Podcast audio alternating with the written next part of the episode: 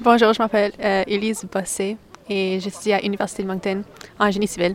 Alors tu es dans quelle résidence euh, sur l'Université de Moncton? Je suis à Médard Colette. Alors aujourd'hui, euh, dans, dans le- ce week-end saint, à savoir le week-end de Pâques, ben, tous, les, tout- tous les étudiants en résidence sont un peu partis faire une sortie, notamment euh, concernant le sirop d'érable. Qu'est-ce que tu en penses? C'est pas la première fois, tu, tu le mentionnais un petit peu en off tout à l'heure, que tu avais déjà fait cette sortie. Oui, l'année passée, je l'ai faite pour la première fois en logement et c'était une vraiment belle expérience, donc j'avais hâte de le faire encore cette année. Et surtout, vu que je connais plein de Français qui sont venus en échange, j'avais hâte de, de partager cette expérience avec eux. Qu'est-ce que tu penses un petit peu aussi de faire découvrir ça à des internationaux? Toi, tu as cette expérience un, un petit peu d'avoir vu et d'avoir fait aussi euh, du sirop d'érable.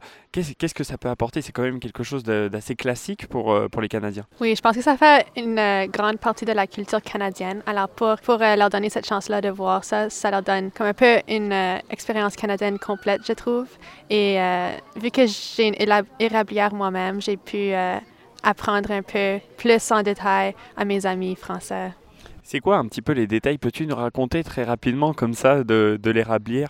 Qu'est-ce que c'est? Et puis explique-nous pour les auditeurs et auditrices qui écoutent. Ben, en général, les, les arbres produisent de la sève qui est comme de l'eau avec une, une petite quantité de sucre dedans.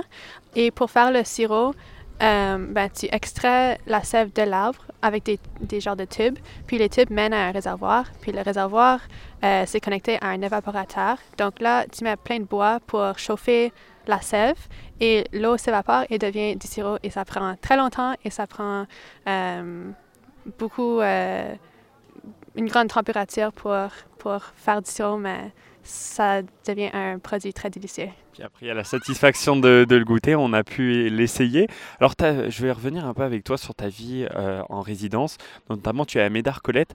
Qu'est-ce que c'est euh, d'être en résidence euh, quand tu es étudiant comme ça? J'adore être en résidence. Cette année a vraiment été une très, très, très belle expérience. J'ai rencontré plein de nouveaux mondes. Même que je suis en troisième année, euh, j'ai quand même fait beaucoup de nouveaux amis et ils n'étaient pas tous en première année comme il y a vraiment du monde en première, deuxième, troisième, quatrième année qui reste en logement. Alors, euh, tu peux tout le temps faire des, nouvelles connexions comme ça.